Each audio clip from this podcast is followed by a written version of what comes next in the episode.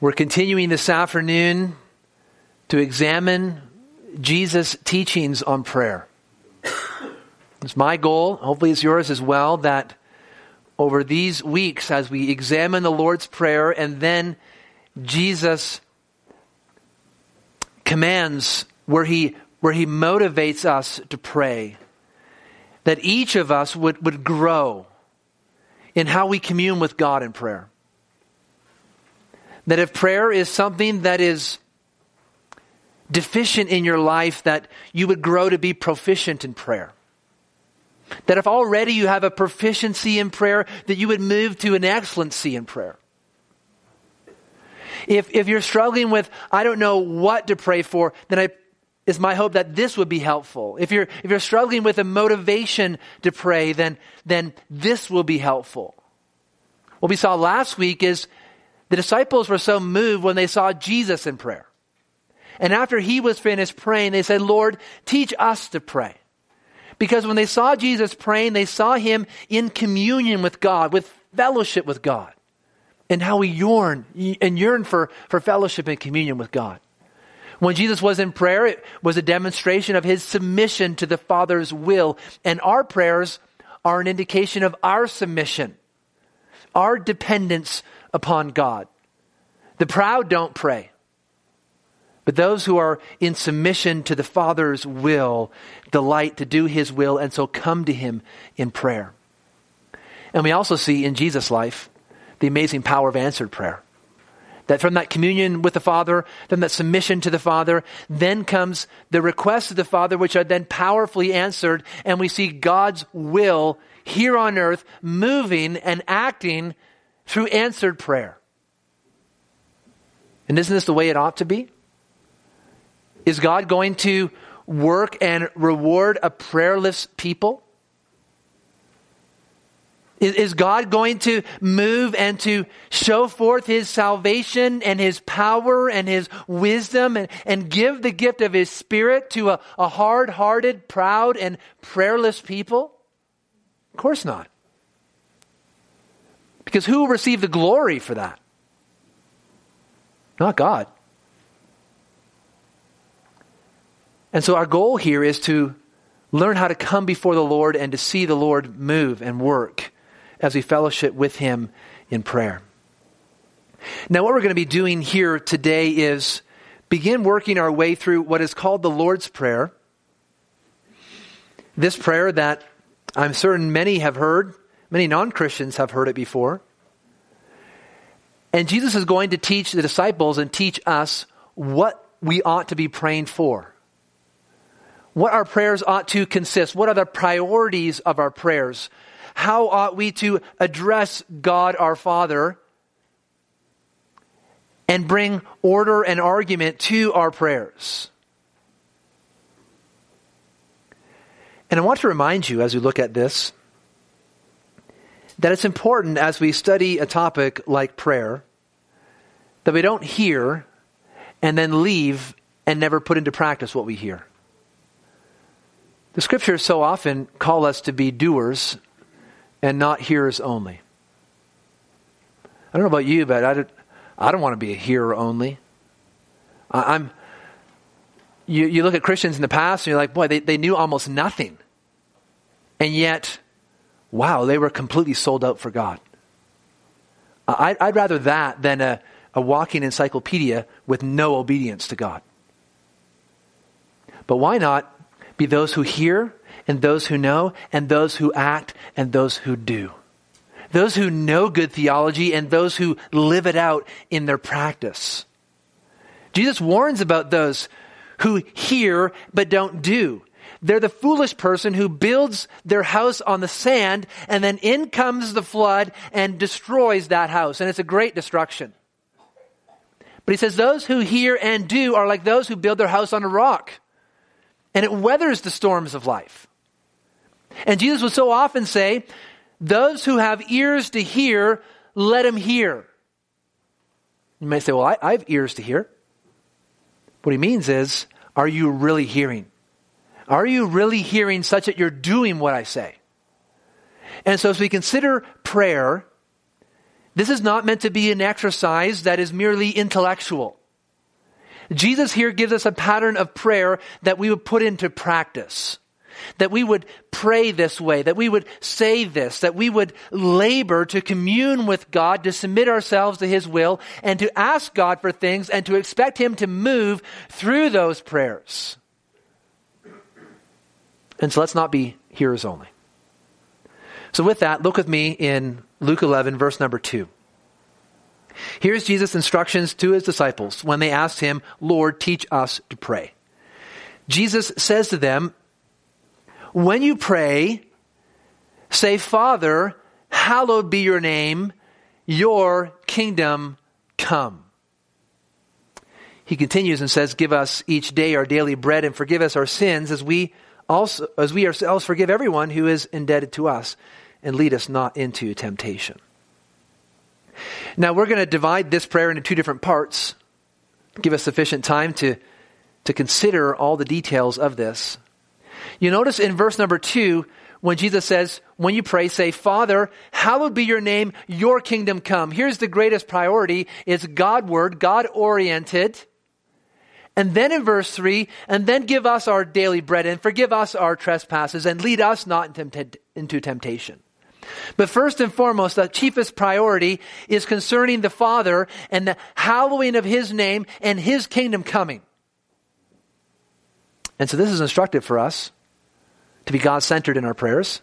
And so we're going to focus on verse 2 today and consider each of those phrases Father, then hallowed be your name, and your kingdom come. I want to explain each, what Jesus means by this, when you pray, say this, say Father, say hallowed be your name, say your kingdom come.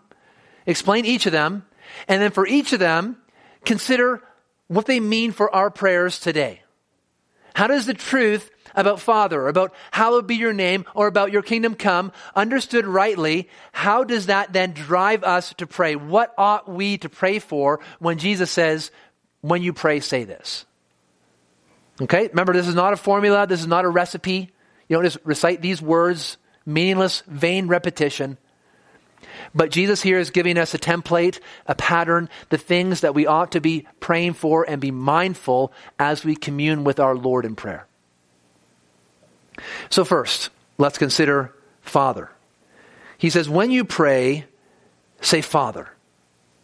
Now, immediately, this is unusual. When the disciples said, teach us to pray as John taught his disciples. The Pharisees also had their prayers. So these different Jewish groups would each have their own prayers, but those prayers did not begin with Father. It wasn't completely unheard of in Judaism to refer to God as Father, but it was extremely unusual. And it was so unusual that when Jesus persisted to use Father to refer to God and continue to commune with Him as Father, in John chapter 5, the Pharisees got out stones to stone Him. And the reason why they were going to stone Him, because they said, you, in calling God your Father, are making yourself equal with God. And if you remember, Jesus said, my Father is working, and I'm working too. That's why I can heal on the Sabbath day. And so they, they just thought Jesus' language was so presumptuous. Who are you to refer to God as Father? And the reason why this is so unusual, and, and we have a hard time understanding it today, is because in the first century, their view of God was in many respects much bigger than our view of God. We have to admit that in our culture today, we have a very domesticated God, a very tame God a God who's like your buddy and can come alongside you, but, but a God who's not too demanding upon you, a God who is not authoritative, a God who is not king over everything, but he's my helper, my friend. And we also have a God today that is not only domesticated, but a God that is feminized. All the, all the virtues and the qualities that are so beautiful to women are attributed to God. And in fact, even to say that God is a, is a, a male in terms of he and, and father, even that today is not even accepted by a lot of so called Christians. We have to emphasize the, the feminine qualities of God, that which is soft and, and gentle. And so we conceive of God in these ways, these domesticated ways. And so we miss out on why this is so unusual for Jesus to instruct his disciples to say, when you pray, say Father. And the reason why we miss it is because Jesus is saying that you call the creator of heaven and earth your Father. See, the Jews in that day, they understood that God is infinite and we are finite. That God is the creator and we are the creature, and there's an infinite gap between the creator and the creature. He's not like some kind of Greek or Roman God where he's basically this superhuman, but all the same failings and characteristics as us. No, he is other. He is separate. He is completely perfect. He is completely independent, needing of nothing, and we are completely dependent and weak, and he is almighty and strong. He is all wise. He is all knowledgeable. He is all powerful. And we are woefully deficient in every one of those categories. There's a, there's an infinite difference between who God is and who we are. And so Jesus here saying, when you call God, when you address Him, when you pray to Him, call Him Father. Wow, that's shocking. It's similar to what David says in Psalm 8. When he says, O Lord, our Lord, how majestic is your name in all the earth. You have set your glory above the heavens. When I look at your heavens, the work of your fingers, the moon and the stars which you have set in place, what is man that you're mindful of him, and the Son of Man that you care for him? And it's even greater when Jesus says here, call God your Father. Not only does God care for you, not only is He mindful of you, but He regards you as a child, as a son, as a daughter. And when you pray, call Him Father. It's incredible. Not only is David looking at the sun, moon, and the stars, but for those billions upon billions of stars, God not only made them all and set them in their place, but He has named each and every one. There's no way we can think of billions upon billions of names. God has them all named, and He governs them, He governs their courses. All the animals, read the book of Job, not only does God have infinite knowledge into all the different animals that are in the sky or on land or in the sea, but he feeds each and every one. He has intricately designed each and every one and he cares for them and he provides for them. Oh, God's, God's knowledge and his power are so far greater than anything we could even fathom. And yet Jesus still says, when you pray, call him Father scriptures say that he dwells in unapproachable light. He is so holy, you cannot approach him. No one can see God and live. And Jesus says, call him Father. 1 Timothy 6, 15 and 16. It says there that God is the blessed and only sovereign, the King of kings and Lord of lords, who alone has immortality, who dwells in unapproachable light, who no one has ever seen or can see. To him be honor and eternal dominion. Amen. And Jesus says, you address that God as Father. It's mind blowing. Not only is God all powerful, all knowledgeable, not only do we receive from Him morality, ethics, knowledge, the ability to do science, all of that is a reflection of God's character. But we see in God, He is the perfect and righteous judge. He is morally pure. And He will judge. And the scriptures say, He will by no means clear the guilty.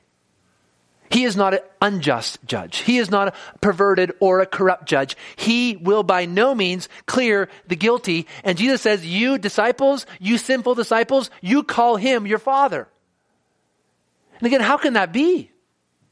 How can we, as mere earthlings, finite, weak, sinful creatures, presume to address the Almighty God, the eternal creator of heaven and earth, and say, Father?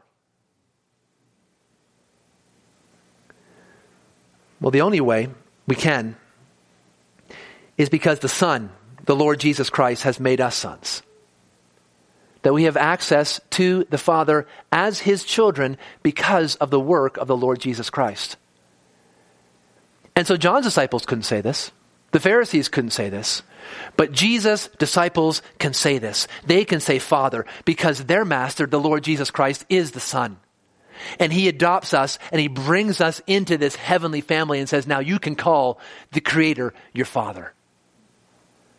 1 Peter 3:18 says this, "For Christ also suffered once for sins, the righteous for the unrighteous, so that he might bring us to God." In Romans 8, it says, For you did not receive the spirit of slavery to fall back into fear, but you have received, listen, the spirit of adoption as sons, by whom we cry, Abba, Father.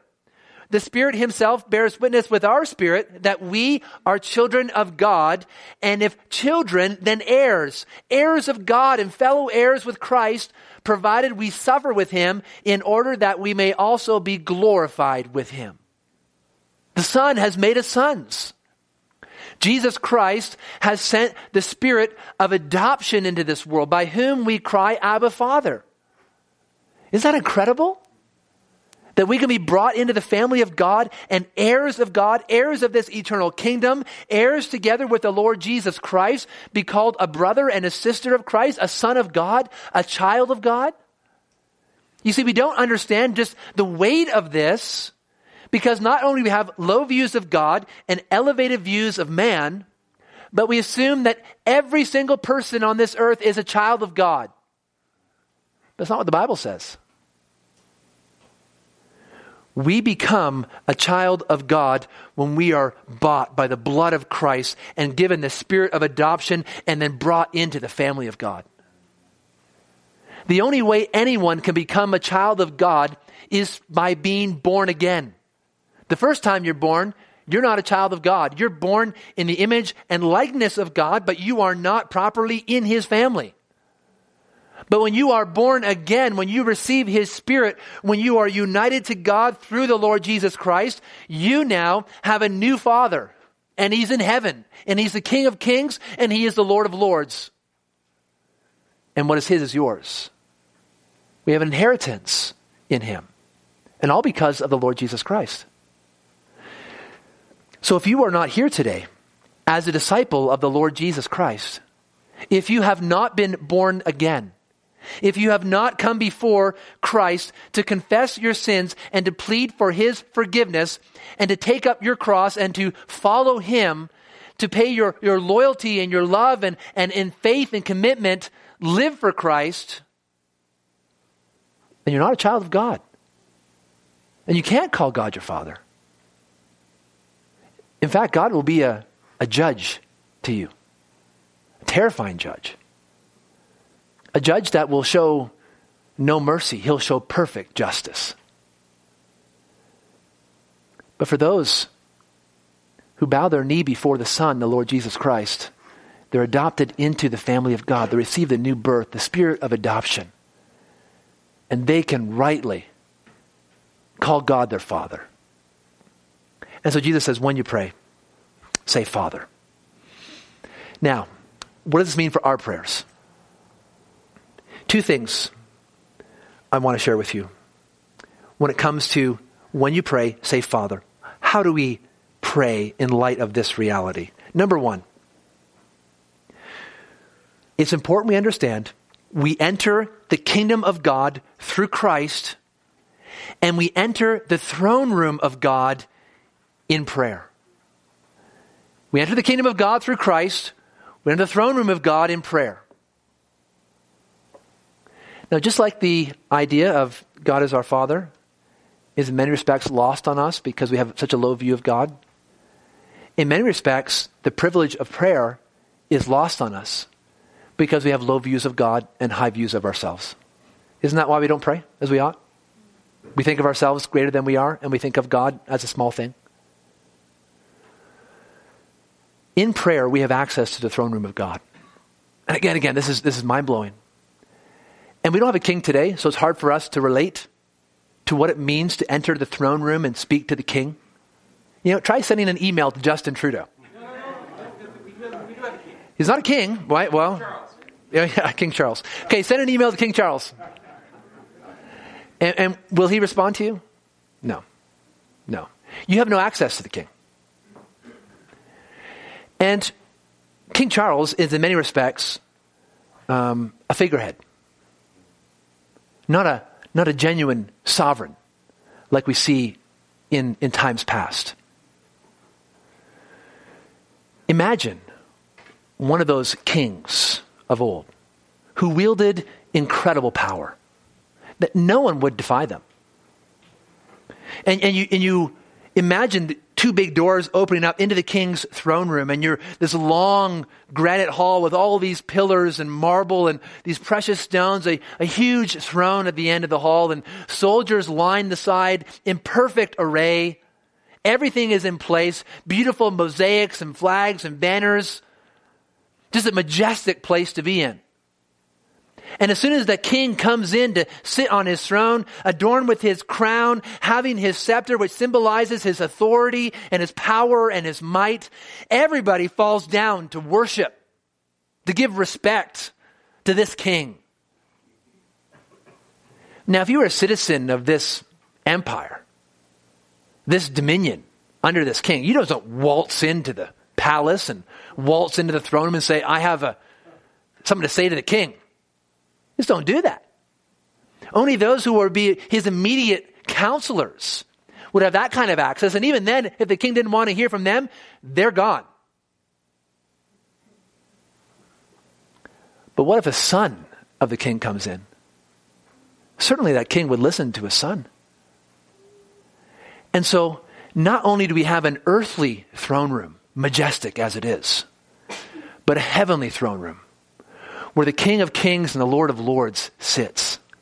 And we not only have access into the kingdom because of Christ, but we have access to the throne of grace because of Christ, that we might receive mercy and grace and help in our time of need. We have access to the King of Kings in his throne room.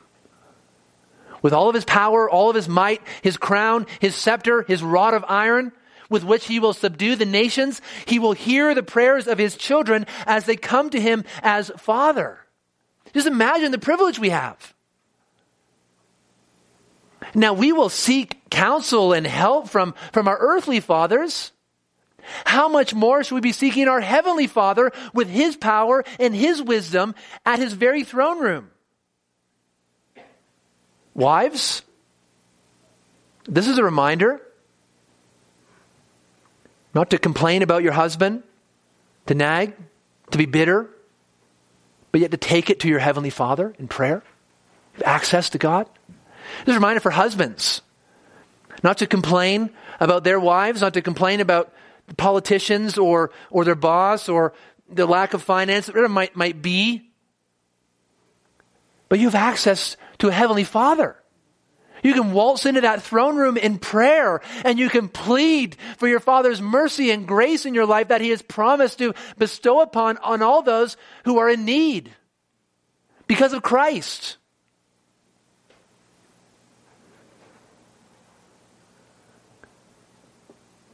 Those who are bitter, who are depressed, who are hopeless, who are scared, who are confused don't you see the privilege of being able to take that to your Father in prayer?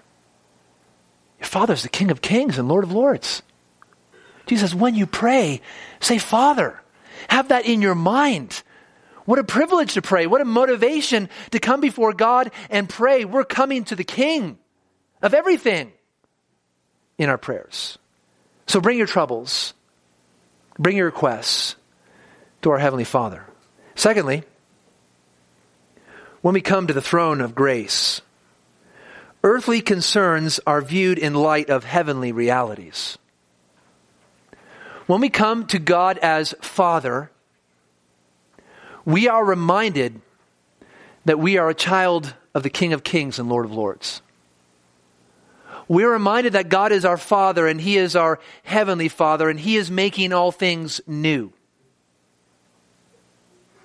And this helps us to cope and to deal with all the, the stresses and all the trials of our earthly life, which are filled with misery and toil and trouble. And it's like going into that throne room and standing right by the king and looking back through those big doors and looking out onto the kingdom and seeing all the, the ills and the troubles of life. To recognize, well, that's, that's temporary. That my home is here with the King. That He is making all things new. And when we come to God as our Father, we recognize that we have a new perspective on our life here on earth. That suddenly we're not so caught up in all the material things. And, and if in our prayers, our prayers are consumed with matters of our health, of our wealth, and of our success, our prosperity, you know, even conservative Christians can be believing prosperity gospel and have a prosperity theology. Just listen to your prayers. Come to a prayer meeting. How, how are we doing in, in praying for, for our worldly cares and concerns without realizing we are father of the, we are, we are children of the heavenly king and he is our father? And suddenly all these earthly things get their proper perspective and weight. And we recognize we're just preparing ourselves for an eternal weight of glory. We live in a time where we want prosperity now, justice now, fulfillment now, peace now, healing now. But we have our Father now, and He is working. And He will save, and He will judge, He will restore. And so we can be brought to a place of comfort and peace. And so Jesus says, when you pray, say Father. That's the first.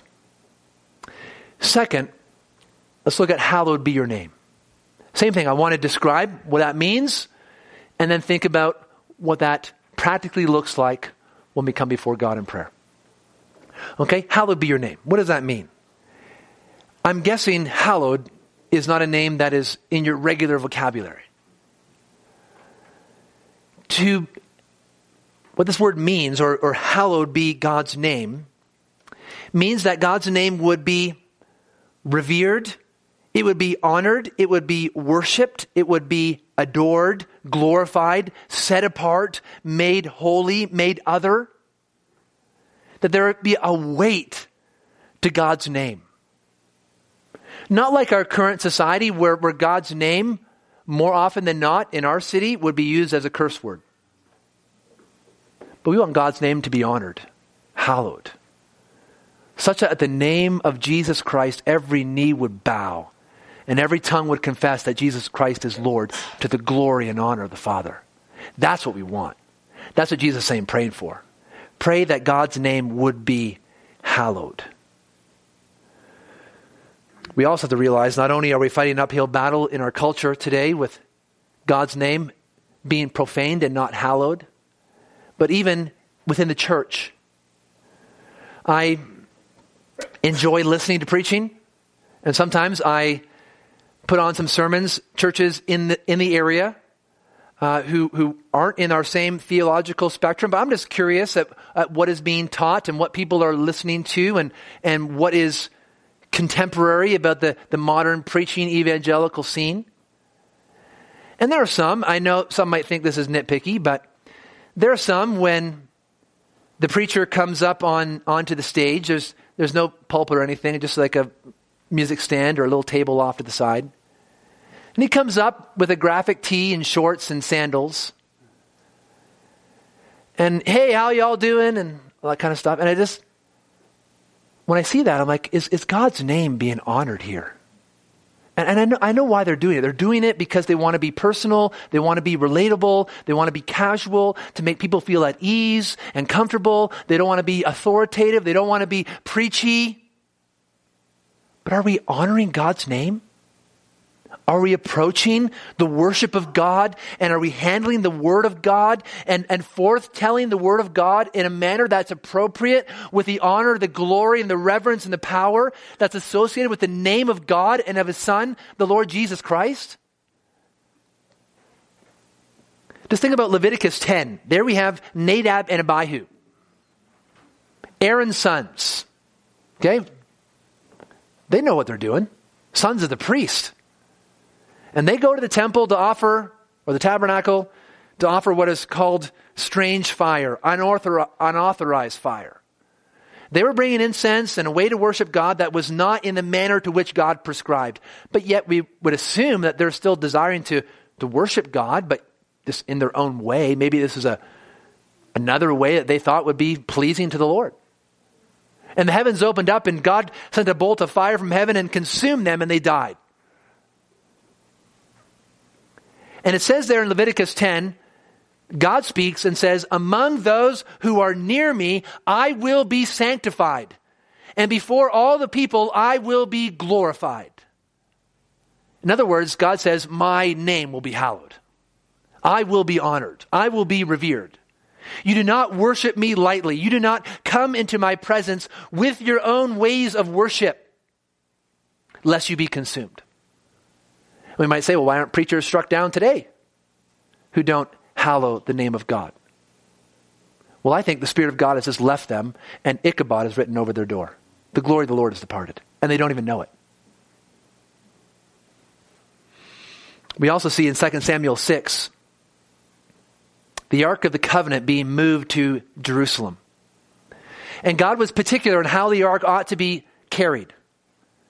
But of course, men, as always, not just men, males, but humanity, as always, we are ingenious, creative, inventors, pragmatic.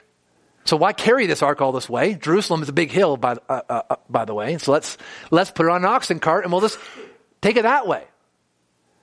And of course, as they're going, one of the oxen stumbles and the ark is about to fall. And then we have Uzzah reach out his hand to stabilize the ark so it doesn't fall onto the ground. And what does God do? Well, he strikes down Uzzah right then and he's dead. David was angry when that happened, angry with the Lord. And you might read that in 2 Samuel 6 and feel pity for poor Uzzah. Come on. He was trying to do a good thing. He was trying to keep the ark from falling onto the ground. Why would God strike him down? And I like R.C. Sproul's response in his book, The Holiness of God. He says the problem with Uzzah and with us is that we think his hands are cleaner than the ground. But here's a man of sin touching that ark when God says, don't touch it. The fault was the fact that they didn't carry it properly. And so God is particular about how he is worshiped, and his name is holy. It is hallowed. And God is the same yesterday, today, and forever. He is just as concerned today about his holiness and about his worship as he was in Leviticus 10 and in 2 Samuel 6. He is the unchanging God and his name and his honor and his glory, God still esteems and he still expects his people to revere. And so there should be a, a trepidation, a fear, an awe at God's power and his justice and the perfection of his standards. And so when Jesus says, when you pray, say, Father, don't allow the enormity and the blessedness of that begin to minimize the holiness and the honor and the reverence of God's name. When both go together, then we see the beauty of what the Lord Jesus Christ intends here. That God, the Almighty, Infinite One, is our Father, and He ought to be honored and hallowed and revered. So, how does this teach us to pray today? A few things I want to share from you. Number one, when we pray for God's name to be hallowed, we ought to want God to be honored in our lives. We ought to say, Father, hallowed be your name in my life. May I honor you. May I revere you as holy. May I tremble when I consider your awesomeness. May the fear of you be upon me, which would crowd out any fear of man. May you be hallowed in my life. Listen to 1 Peter 3 13 to 15. It says, Now, who is there to harm you if you're zealous for what is good? But even if you should suffer for righteousness' sake, you will be blessed. Have no fear of them, nor be troubled, but in your hearts honor Christ the Lord as holy always being prepared to make a defense to anyone who asks you for a reason for the hope that is in you, yet do it with gentleness and respect. This passage is speaking about those who are suffering for doing what is good.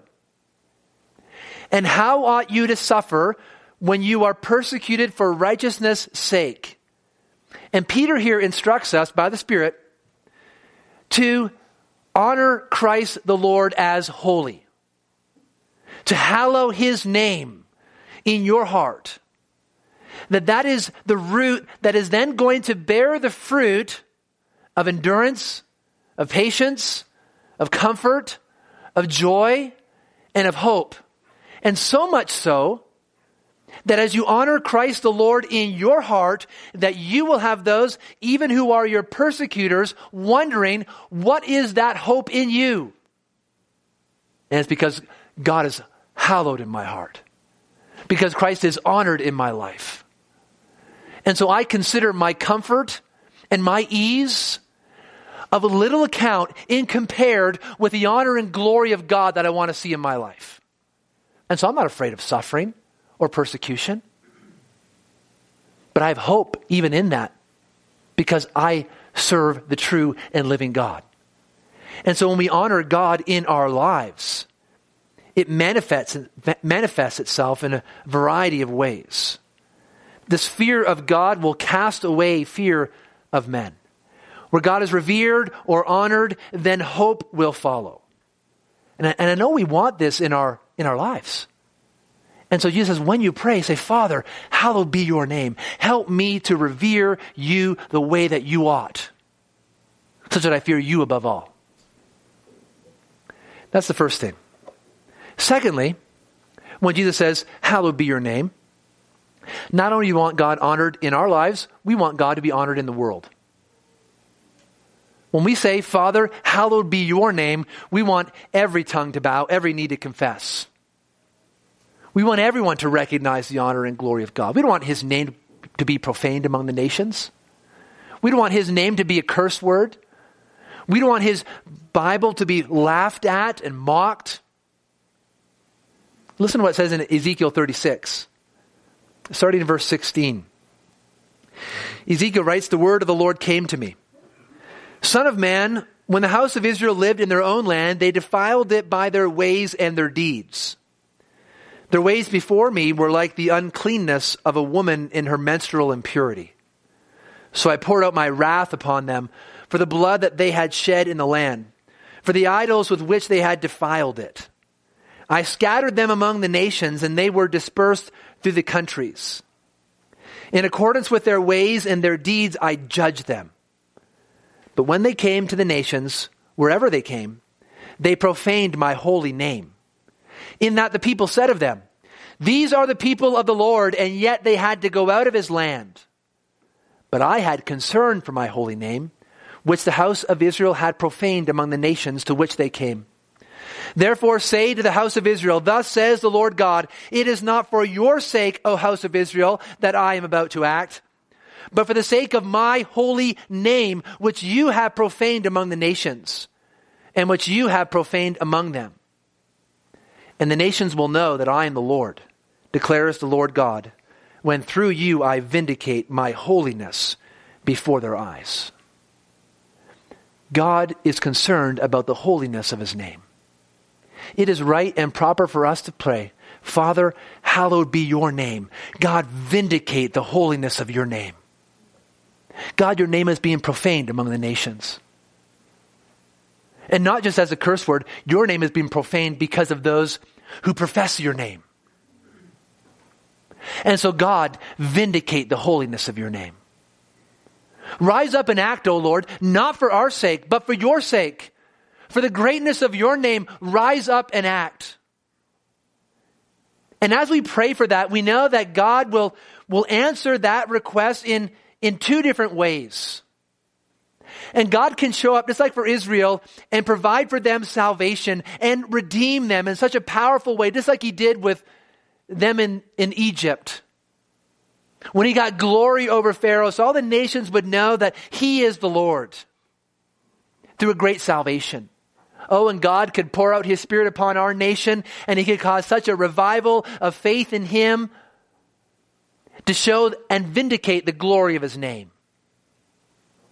Or he can also vindicate the holiness of his name by pouring out his wrath and his judgment upon our nation.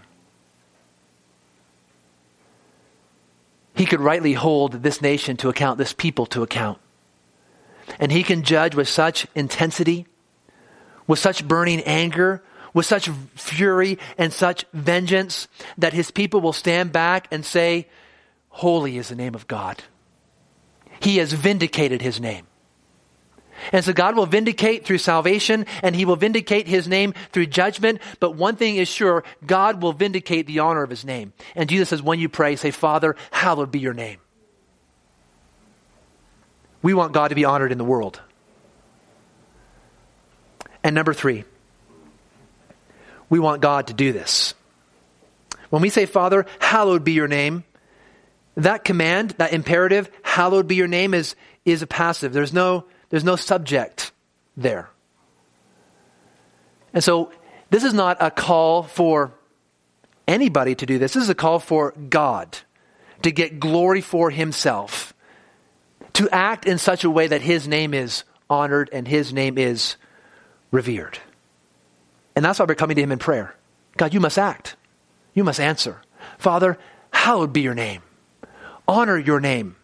Vindicate the holiness of your name. And so Jesus says, when you pray, say, Father, hallowed be your name. And number three, your kingdom come. Again, I want to describe what this is, what Jesus means here, and then how this helps us to pray. So, what does Jesus mean by your kingdom come? Obviously, this is God's kingdom. And very simply and most basically, the kingdom of God is his rule and his reign. More particularly, it is God's rule and his reign that he exercises perfectly in heaven where his will is perfectly done and where that is brought then to earth. It's very similar to what Jesus says in Matthew 6. We have a, a longer version of the Lord's Prayer there. And it says there, pray, your kingdom come, your will be done on earth as it is in heaven.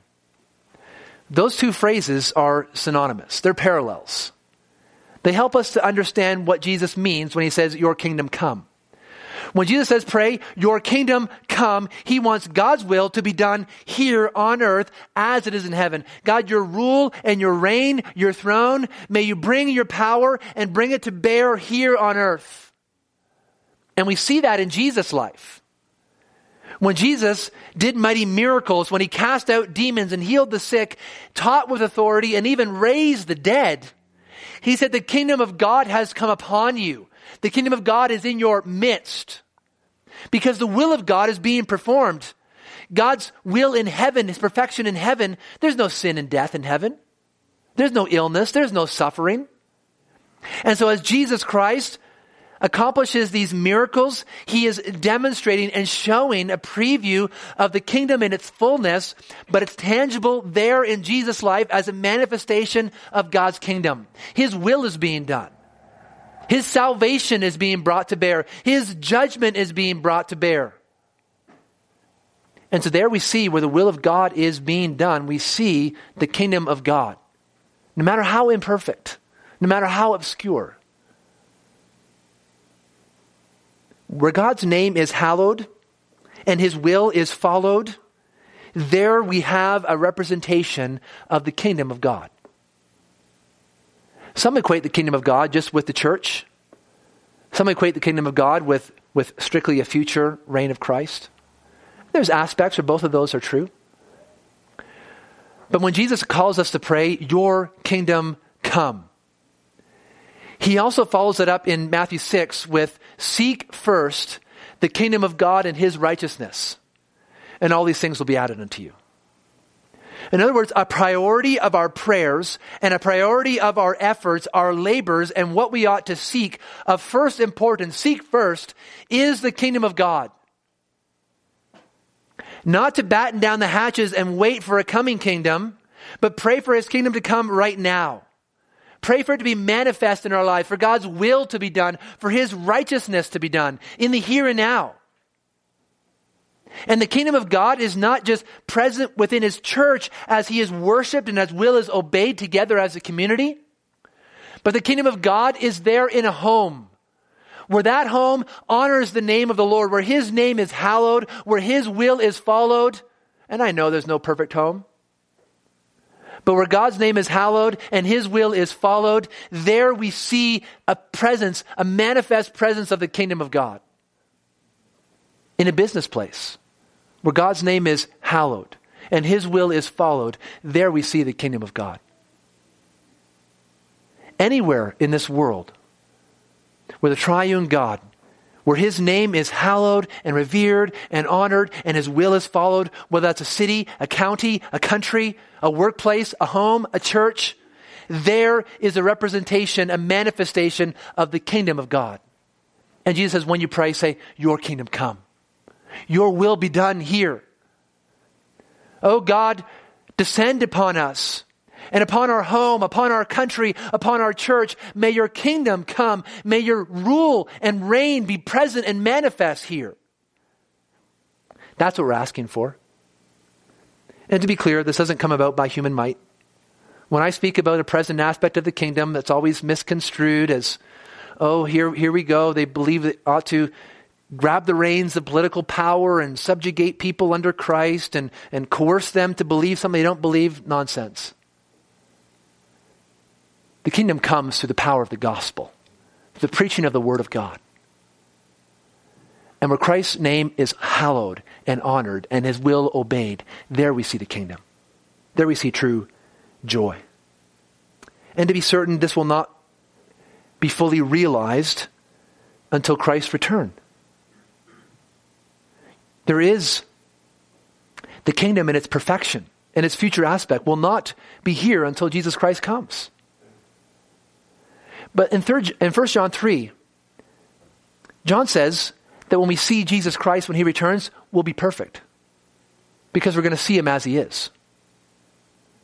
And so, does that mean now you don't care about holiness because you will be perfectly holy one day? Of course not.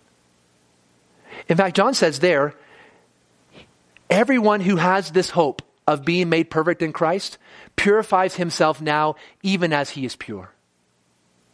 It is our labor now to be more sanctified, even though we know our full salvation is coming at the turn of Christ.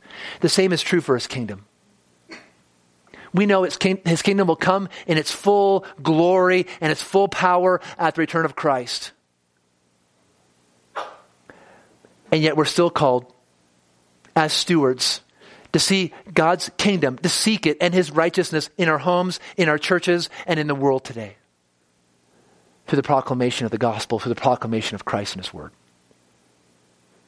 We're asking in this prayer request for heaven to come down to earth, for his will to be done here, to taste a bit of heaven in this life by God descend upon us. That's what we're asking for. Now, what does this mean for our prayers? Two things.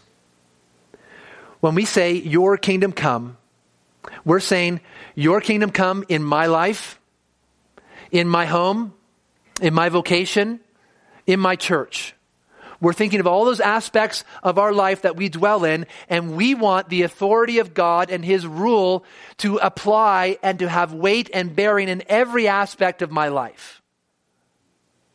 We've been too influenced today by a, a, pietistic form of Christianity, an inner spiritual kind of Christianity that has little bearing upon the world. That's a safe, comfortable, intellectual assent that we can keep private in our hearts. But Jesus says, when you pray, say, Your kingdom come. Not just on the throne of your heart, but your kingdom come here on this earth and you rule and you reign just as you are in heaven. Your perfect will be done here in all aspects of life. That's what we're asking for. And don't you want that? Don't we want the beauty of God's kingdom here? Even if we know its fullness won't come until the return of Christ, don't we want that here? To taste and see the Lord is good, to have His Spirit descend upon us, to have a home that honors Christ, a church that honors Christ.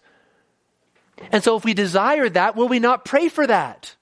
Will We'll be motivated to say, Your kingdom come in my life, in all aspects of it. God, have your way here.